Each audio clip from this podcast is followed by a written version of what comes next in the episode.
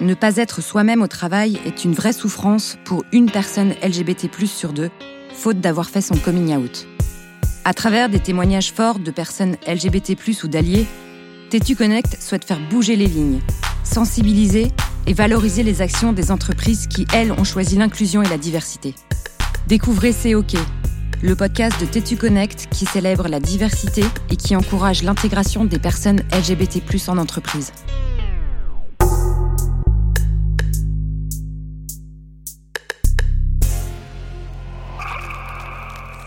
Bonjour, euh, Geoffroy Saghetti, j'ai 45 ans et je suis euh, directeur marketing et communication pour l'Europe de l'Ouest chez Mastercard. Et je suis aussi le co-créateur et co-responsable du réseau Pride Paris et également le co-responsable du réseau Pride Europe, donc chez Mastercard. Lorsque j'arrive chez Mastercard, euh, je suis, euh, j'ai une situation euh, la plus traditionnelle possible, à savoir que je suis marié, j'ai un enfant de deux ans. À ce moment-là, euh, je suis euh, dans une situation de couple hétérosexuel assez complexe, hein, en crise, on va dire, suite à l'arrivée euh, de notre premier enfant. Et je pense que le fait de changer de travail à ce moment-là, bah ça, voilà, il y a, y a, un appel d'air qui me permet de me dire, tiens, et si finalement il se passait aussi autre chose? Des questions que je me posais avant euh, sur euh, mon orientation, que je pensais avoir clarifié à ce moment-là, reviennent. Et puis je me souviens qu'un jour je me dis, euh, mais finalement, rien ne t'empêche de faire d'autres choix si tu en as envie. Suite à cette crise, je rencontre mon partenaire de l'époque, ce qui est évidemment quelque chose d'assez important et, forcément bouleversant personnellement. Et je décide d'accueillir ça en me disant bah ouais, c'est possible. Et puis euh, euh, laisse-toi la chance de le vivre. Alors évidemment, ça accélère un certain nombre de choses euh, du point de vue de mon couple, puisque puisqu'on accélère notre séparation. Quand on passe par ce genre de moment-là, bah, c'est forcément euh, chargé. Euh, forcément, l'image qu'on renvoie aux autres, on se dit qu'elle va changer cette image-là, qu'on va être perçu différemment je commence à me dire à ce moment-là que bah, probablement que oui, je suis euh, homosexuel. En tout cas, en tout cas, j'ai cette vie-là. Je pense que c'est pas tellement en plus. Euh, en tout cas, au tout début de ma relation, enfin, et au, et au début de ce moment-là, c'est pas forcément euh, imagé, en tout cas, ou très très concret pour moi, puisqu'à ce moment, euh, mon ex-compagnon vit aux États-Unis. Euh, donc je fais pas mal d'allers-retours, donc euh, ça reste un peu une bulle qui a, on va dire, qui est à moitié concrète puisque finalement ça n'existe que lorsqu'on se voit, mais la majeure partie du temps, je suis euh, un papa séparé avec son enfant. Donc il n'y a pas de manifestation, en tout cas euh, dans le quotidien, de ce que peut être une vie en couple avec un homme à ce moment-là. Ça va changer par la suite.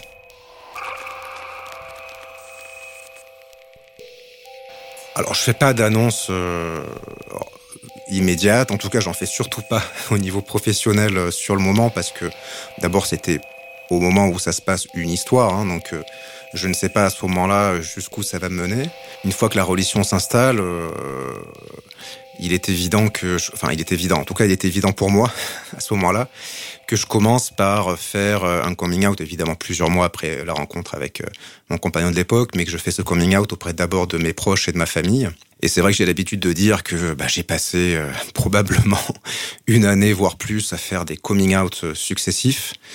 Euh, ce qui est un peu fatigant, hein, j'avoue. Hein, je pense que pour tous ceux qui, qui passent par là, euh, les, les, premiers coming out sont toujours des moments assez importants dont on se souvient et assez, euh, voilà, empreint d'émotion. Bon, pour, par la suite, on mécanise un petit peu l'approche et voilà, il faut le faire. On passe par là. Hein, donc, donc j'en parle d'abord à mes proches, à ma famille. Par contre, je n'en parle pas dans mon cadre professionnel à ce moment-là.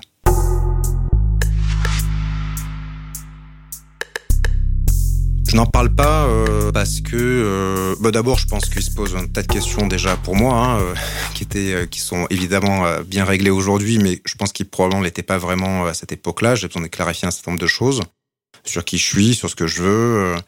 Et puis il y a aussi bah, l'environnement pro, c'est c'est un environnement, voilà, qui est parfois un peu dur aussi à, à apprécier. C'est-à-dire que voilà, je suis quelqu'un euh, qui a une certaine ambition, j'ai envie d'évoluer professionnellement, j'ai envie de m'accomplir dans mon boulot. Euh, et puis j'ai pas forcément du coup envie euh, de me labelliser, voire même je pense euh, qu'à l'époque je le, je le vis comme ça, j'ai pas envie d'en faire un point de faiblesse entre guillemets auquel les gens pourraient se raccrocher à mon insu quoi tout simplement et, et, et surtout ne pas faire en sorte que ça devienne un élément ou un critère qui m'empêche de pouvoir m'épanouir professionnellement. J'évite de parler, c'est là où je découvre un certain nombre de choses comme euh, l'évitement des sujets, comme le dégenrage, comme euh, euh, les circonvolutions qu'on peut prendre quand on parle de son week-end, de ses vacances, de ses soirées. Donc ouais, il y a des stratégies d'évitement qui se mettent en place sur le sujet, pas parce qu'il y a de la honte, hein, pas du tout, parce que je trouve que pour le coup, même à ce moment-là, je le vis plutôt pas mal. Je mets de côté évidemment la, la crise de mon ancien couple qui est autre chose, mais euh, je voulais simplement qu'on me perçoive pour ce que je suis. Euh, un collègue sympa, un bon collègue, peut-être un collègue énervant aussi, mais en tout cas que, que, le sujet de ma vie perso ne vienne pas euh, parasiter ce que je suis de manière générale, parce que de toute façon, je suis pas une personne différente, donc, mais je veux pas que ça parasite le regard de l'autre. Je passe à peu près 2-3 ans sans rien dire, ouais, un peu moins de 3 ans je pense. Euh, et puis, et puis un jour, euh, le moment où j'en parle arrive. En fait, ce qui me fait ressentir euh, à ce moment le besoin d'en parler, c'est que déjà, évidemment, construire toutes ces stratégies de diversion, déjà, ça, ça, monopolise, enfin, ça utilise beaucoup d'énergie. Hein. Et puis, j'ai aussi envie d'avoir une, une vie pleine et intégrée, quoi. C'est-à-dire de pas jouer un rôle, d'être finalement qui je suis en privé, euh, être la même personne euh, dans le cadre du travail, tout simplement. Donc c'est un processus, tout ça, ça n'arrive pas évidemment du jour au lendemain, on n'a pas non plus de révélation.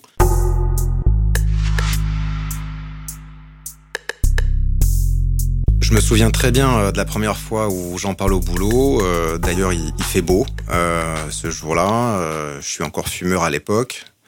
Et donc, je vais fumer une cigarette avec une collègue de mon premier cercle de collègues, hein, puisque la vie au travail, c'est comme les amis, il y, a, plusieurs cercles. Et je vais fumer une cigarette avec elle. Je pense qu'on doit être euh, en 2015. Et elle me demande assez euh, mécaniquement, et comme ça arrive, comme ça arrive fréquemment à ce moment-là, alors, et t'en es où, ta vie perso, euh, t'as rencontré quelqu'un Et donc là, quand elle m'a posé la question, là, ça me prend quelques secondes et je me dis, c'est peut-être le moment. Et puis, puis pourquoi faire, quoi? Et donc, je lui dis, bah oui, écoute, j'ai rencontré quelqu'un, je suis avec quelqu'un. Ah, ah bon euh, et, comment elle s'appelle? Voilà, le, réflexe euh, standard. Et donc là, je lui dis, ben en fait, c'est pas comment elle s'appelle, mais comment il s'appelle. Il y a eu quelques secondes de, de flottement euh, dans la dans la conversation, mais qui finalement elle rebondit assez vite et elle me dit oh bah bon bah ok très bien et comment il s'appelle? Ce qui, est marrant à ce moment-là, c'est que je pense que j'ai un biais. C'est-à-dire que comme j'en parle à certaines personnes, je pense que bah, ces personnes en parlent à d'autres. Alors que pas du tout. Je me rends compte que finalement, euh, les, euh, les gens à qui j'en parle sont plutôt, euh, déjà sont, sont très bienveillants évidemment, mais voilà, je je fais pas l'objet euh, de bruit, comme on dit, ou euh, je viens pas plus un sujet de conversation qu'avant. Bon, il se trouve que ce sont quand même des gens de confiance hein, que je connais bien, mais mais, mais voilà, et puis, puis d'ailleurs, euh, je commence à, à présenter euh, mon copain de l'époque euh, à ces personnes-là aussi, parce qu'il arrive qu'on fasse des apéros après le travail, ce genre de choses. Donc voilà, mais, mais oui, je commence à en parler assez, assez ouvertement. Il se trouve qu'aussi, à, à ce moment-là, je change de job, je voyage beaucoup plus, donc je pense que j'ai aussi moins l'opportunité quelque part d'être visible et de devenir un sujet de conversation. Euh, voilà, donc mes, mes présences au bureau se font plus rares parce que je voyage beaucoup. Alors moi, quand, quand j'arrive chez Mastercard, effectivement, euh, une des premières euh, choses que j'ai notées, c'est euh, cette envie de la société de d'avoir, en tout cas de permettre un environnement ouvert et, inclusif, où tout le monde a sa place, tout le monde a son mot à dire, et, et où la différence est non seulement respectée, mais elle est intégrée. Donc c'est vrai que être dans une entreprise qui met en place ce, ce terreau permet, en tout cas je pense que moi ça me permet de me sentir libre de le dire parce que je me dis quelque part, si, si ça existe ici, il faut que je le saisisse quelque part parce que euh, j'ai la chance de pouvoir être dans cet environnement-là, donc ça me met dans une certaine confiance. Une fois, une fois que je fais tous ces coming out, alors personnels et du coup professionnels, Bien évidemment, ma vie s'intègre différemment et, elle devient plus homogène. Puis j'arrive, j'arrive à 40 ans à ce moment-là. et j'ai comme eu un peu, je sais pas une crise de vocation, mais j'ai ce moment où, où je me dis, où j'ai envie d'être utile voilà, où j'ai envie de que, que, que, ça ait un sens pour moi, euh, ouais, d'avoir à ma modeste mesure euh, quelque part un impact sur ce qui sur ce qui m'arrive et puis euh, que ça puisse potentiellement bénéficier à d'autres. Par ailleurs, quand je regarde Mastercard, il se passe plein de choses, mais il se passe beaucoup de choses, notamment déjà dans des pays anglo-saxons. Donc, par exemple euh, le réseau Pride, donc qui est le réseau euh, des personnes LGBT+ chez chez Mastercard, un réseau très fort notamment aux États-Unis, euh, en Amérique du Nord de manière générale, mais au Royaume-Uni aussi. Pour autant, en Europe continentale, c'est pas encore ça. On n'a pas de réseau, par exemple, Pride en France, à ce moment-là. Et donc je me dis, et si j'ouvrais un chapitre, pour le coup, on appelle ça un chapitre, donc si j'ouvrais un chapitre à Paris. Donc j'en parle. J'en parle d'ailleurs au directeur général à l'époque, qui est hyper enthousiaste, qui me dit bah ouais mais vas-y. Et puis d'ailleurs tiens, euh, il y a telle personne euh, qui m'en a parlé aussi, euh, qui souhaitait quelque chose. Donc parlez-vous. Je me dis tiens.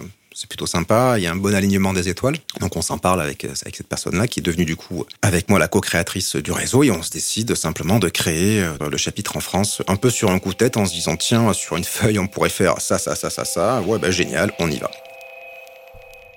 on, fait un événement commun avec euh, le réseau féminin euh, qui existait déjà à Paris. Et j'en profite évidemment pour annoncer à ce moment-là officiellement la création euh, du réseau Pride.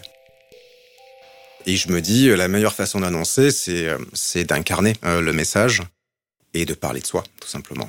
Et donc je raconte voilà mon, parcours et la raison pour laquelle on crée ce réseau et je souhaite d'autant plus l'incarner évidemment pour toucher les gens, mais aussi euh, je souhaite à ce moment leur dire euh, bah, le sujet des personnes LGBT+ vous semble vous semble étranger, mais finalement vous êtes toutes et tous concernés ou vous le serez à un moment de votre vie parce que ça va concerner un enfant, un ami, un cousin, un parent, un voisin. donc de toute façon, que vous le vouliez ou pas, vous y serez, vous y serez confronté. Donc c'est une façon d'amener le sujet.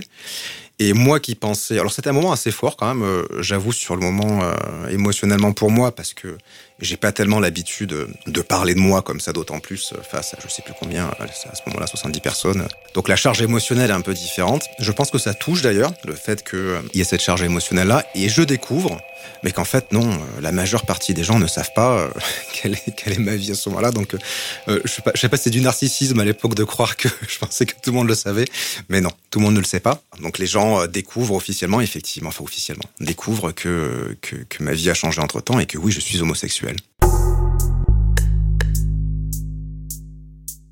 Alors les réactions sont, sont, sont bonnes de manière générale. Euh, alors il y a plusieurs types de réactions qu'on peut voir dans ces moments-là. Euh, on voit les gens touchés évidemment euh, tout de suite. C'est généralement eux qui viennent vous faire une tape sur l'épaule, qui viennent vous dire ah c'était génial, je savais pas. voilà donc ça se manifeste par des mots assez simples et c'est plutôt sympa évidemment. Hein. c'est des crédits karma hein, qu'on prend dans ces moments-là quoi. Donc c'est plutôt cool. Il y a les gens plus réservés, euh, probablement peut-être plus surpris aussi, ou pour qui c'est pas tellement un sujet euh, qui les touche spécifiquement, mais, finalement l'intérêt c'est simplement de bah, qu'ils comprennent que, que, le sujet est là, qu'il existe et qu'on et qu'on est là pour être vu et entendu aussi. J'ai pas de souvenir de réaction négative, peut-être parce que j'ai pas voulu les voir non plus. Hein. J'ai pas ce souvenir-là à ce moment-là. Après, évidemment, par la suite, peut y avoir quelques commentaires, puisqu'in fine, euh, malgré toutes les valeurs, malgré toute la culture d'entreprise, restent euh, des femmes et des hommes, hein, avec euh, leur parcours, leurs biais, leurs leurs croyances, voilà. Donc, et puis ça se respecte aussi. Mais j'ai pas, j'ai pas connaissance, en tout cas, de réaction hostile du tout à ce moment-là. Les valeurs d'entreprise, elles, enfin, elles sont écrites, hein, euh, les choses sont écrites euh, publiquement, en interne, en externe. Il y a zéro tolérance euh, chez Mastercard. Quand je dis zéro, c'est vraiment zéro sur toute attaque, évidemment LGBT-phobe, mais mais sexiste, mais mais raciste, mais voilà, c'est pas c'est pas le genre de choses qu'on entend dans la société. Ceci dit, ça c'est peut-être les extrêmes.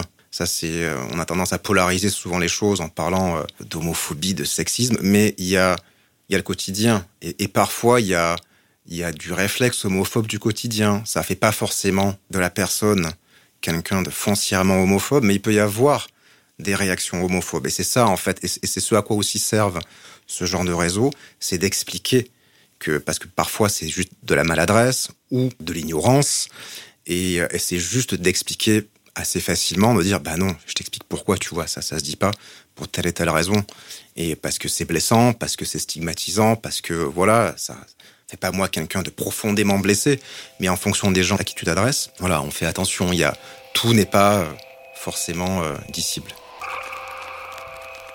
Alors, j'ai pas, je me sens pas libéré quand j'en parle parce que comme euh, je le disais tout à l'heure, finalement, euh, tous ces coming out euh, progressifs et successifs font que je me suis libéré de toute façon d'un certain, d'un certain poids. Donc je me sens pas libéré, mais je me dis à ce moment-là, bon ben voilà, maintenant tu as l'occasion de vivre euh, pleinement et entièrement. De toute façon, euh, les dés sont jetés, quoi. De toute façon, donc euh, voilà, c'est dit. autant autant faire les choses bien maintenant et, faire en sorte que bah, que ce réseau petit à petit non seulement existe, mais ait un impact. Et moi, tout de suite, ce que j'ai en tête, c'est de c'est de faire en sorte que ce réseau ne se contente pas d'adresser des questions internes c'est d'utiliser le réseau aussi pour euh, dire à l'extérieur de Mastercard ce qu'est l'entreprise Mastercard, notamment en l'occurrence là quand il s'agit de Pride par exemple, mais pas que. Hein, les sujets de diversité d'inclusion, on en parle beaucoup, euh, que ce soit la place euh, des jeunes filles dans les dans le milieu de la tech ou des ou des matières scientifiques qu'on qu'on encourage. Quand on parle aujourd'hui d'égalité homme-femme stricte aujourd'hui, qui est ce qui est le cas chez Mastercard.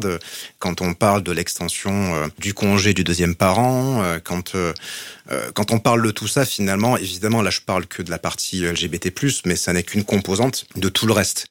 Et quelque part, il y a aussi une histoire à raconter, donc en externe, sur tous ces sujets-là, et comment est-ce que tous s'embriquent les uns avec les autres, puisque finalement, on parle de la même chose à chaque fois. On parle de faire en sorte de permettre à la diversité d'exister, mais surtout de l'encourager. Quand une boîte internationale comme Mastercard, qui s'adresse à des milliards d'individus, on s'adresse finalement à des milliards de diversités aussi. Et il faut pouvoir parler à toutes ces personnes-là. Et la façon de leur parler, c'est déjà de commencer par faire ce que vous dites en interne, mais faire savoir par la suite ce que ce que vous faites aussi. Et, euh, et c'est vraiment euh, quand je crée, euh, quand je co-crée pardon ce, ce réseau, c'est de se dire voilà l'impact interne, bien sûr qu'il faut l'avoir, bien sûr qu'il faut donner les clés aux employés pour pouvoir être amené à réfléchir sur un certain nombre de problématiques, mais il faut pouvoir aussi avoir un impact externe.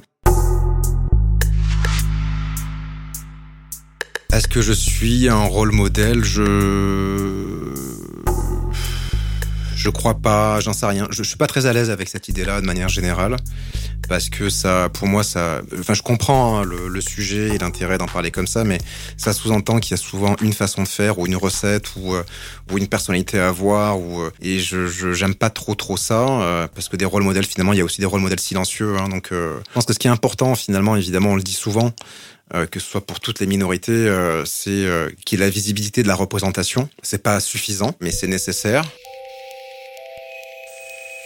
J'ai pas l'impression d'être utilisé comme une caution ou de l'avoir été, ou alors je suis une caution volontaire. Hein. Ce que je fais au sein de Pride, c'est quelque part c'est bonus, hein, c'est-à-dire que ça vient aussi en plus de ce que je fais euh, dans mon boulot quotidien, celui, qui, celui pour lequel je suis payé. Si je suis une caution, très bien, peut-être que certaines ou certains pourront m'appeler comme ça, mais je suis une caution volontaire et j'ai pas de souci euh, à assumer euh, ce que je dis et, ce que je fais. Je m'inscris quand même dans un, dans un mouvement qui est plus grand que moi. Hein. Je veux dire, c'est pas moi qui ai inventé la diversité d'entreprise, qui a inventé les réseaux, qui a inventé la communication externe ou interne. Donc voilà, j'essaie juste d'apporter à ma modeste mesure euh, des petits cailloux et faire en sorte, euh, voilà, d'avoir euh, un impact aussi minime soit-il, mais en tout cas d'avoir un impact toujours lorsqu'on lorsqu'on lance des choses, ouais, bien sûr. Donc voilà, mais, mais non, je pense pas être une caution.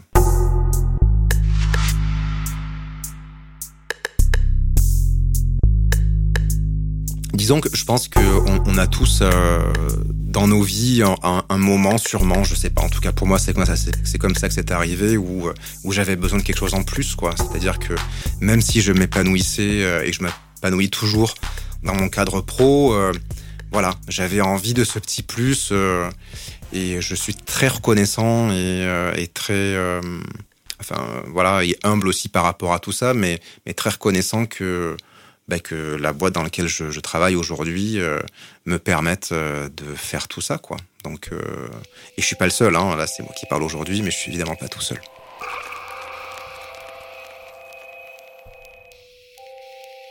Je suis naturellement quelqu'un d'assez énergique et assez euh, explosif, ouais, euh, mais dans l'énergie, quoi. J'aime bien, j'aime bien quand, euh, j'aime bien que les gens s'expriment. J'aime bien, j'aime bien la confrontation d'idées. J'aime bien le débat d'idées. j'aime voir l'énergie autour de moi, puis j'aime en jouer aussi. Probablement que des fois cette énergie, elle était un peu débordante, et je pense qu'effectivement, ce que j'ai entrepris jusque là sur ce sujet-là, et puis aussi mon chemin personnel, hein, qui, qui reflète aussi un peu tout ça, fait que probablement que oui, je me sens plus calme aujourd'hui, mais je serai jamais quelqu'un de complètement calme non plus. Mais en tout cas, intérieurement, on va dire que les pièces du puzzle euh, sont bien, euh, sont bien les unes avec les autres, quoi.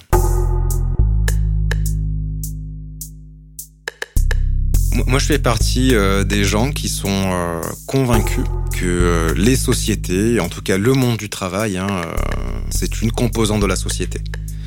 Euh, au même titre euh, que les citoyens, au même titre que l'eau politique. Euh, c'est une composante.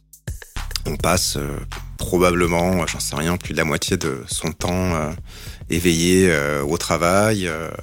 Ça nous prend tous beaucoup de temps, beaucoup d'énergie. Et, je pense que les sociétés ont un rôle à avoir sur tous ces sujets-là et elles doivent l'avoir, ce rôle-là. Non seulement elles doivent l'avoir parce que, bah déjà par considération pour leurs employés, il euh, n'y a pas un employé, il n'y a pas un type d'employé. On a, je pense, vécu pendant beaucoup d'années sous le poids très normatif de ce qui était un peu l'employé idéal, quoi. Euh, c'est avec l'image un petit peu qu'on peut en avoir, hein, euh, l'employé du mois. Évidemment, tout ça est derrière nous, heureusement. Puis il y a une deuxième deuxième part, c'est que le monde change. Les réseaux sociaux, la numérisation de nos vies font que les barrières d'espace et de temps ont tendance à s'aplatir. L'information va très vite.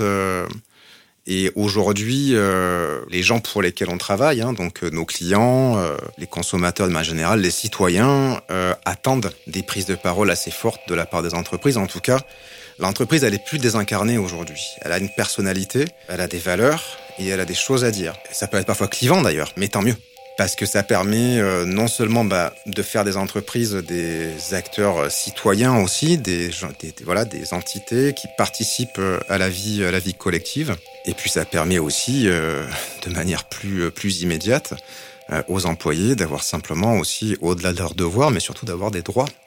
Et quand on parle de diversité, il faut pouvoir évidemment parler des droits.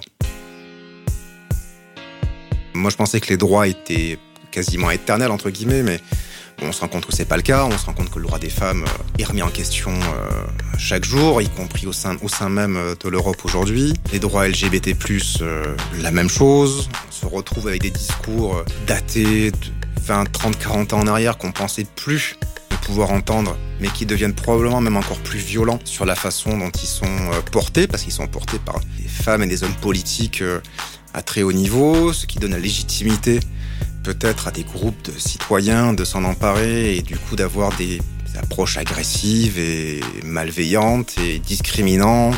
Bien évidemment qu'il y a du progrès, et je pense toujours qu'on peut avoir du progrès, mais il faut être vigilant. Et s'il y a peut-être pour le coup euh, un sujet où là les entreprises sont vraiment des acteurs solides euh, du changement, c'est que j'ai pas connaissance aujourd'hui, par exemple, dans une entreprise dans laquelle on revient sur des droits. On a connaissance de lois euh, qui sont changés. On a connaissance d'États qui voudraient changer la loi ou la Constitution. Ou... Mais j'ai pas connaissance d'entreprise comme ça. J'ai plutôt l'impression que l'entreprise est un milieu de, stabilité pour la reconnaissance de cette diversité-là, mais aussi pour les droits qui sont conférés peut-être soit aux minorités, soit, à la diversité des employés qui font partie des entreprises. Donc, euh, que c'est d'autant plus important, je pense que les entreprises aient leur mot à dire. Je m'aperçois que euh, rien n'est jamais figé. On parlait de droit tout à l'heure, mais même à titre personnel, euh, on a quelque part toujours euh, cette possibilité, qu'elle soit parfois plus complexe ou pas, mais on a toujours cette possibilité de faire un, choix, je pense. Moi, j'étais dans un environnement euh, très favorable hein, pour le coup pour faire ce choix, donc je ne veux pas passer pour un donneur de leçons là-dessus, mais rien n'est jamais trop tard, rien n'est jamais acquis non plus, et probablement que tout est encore à gagner.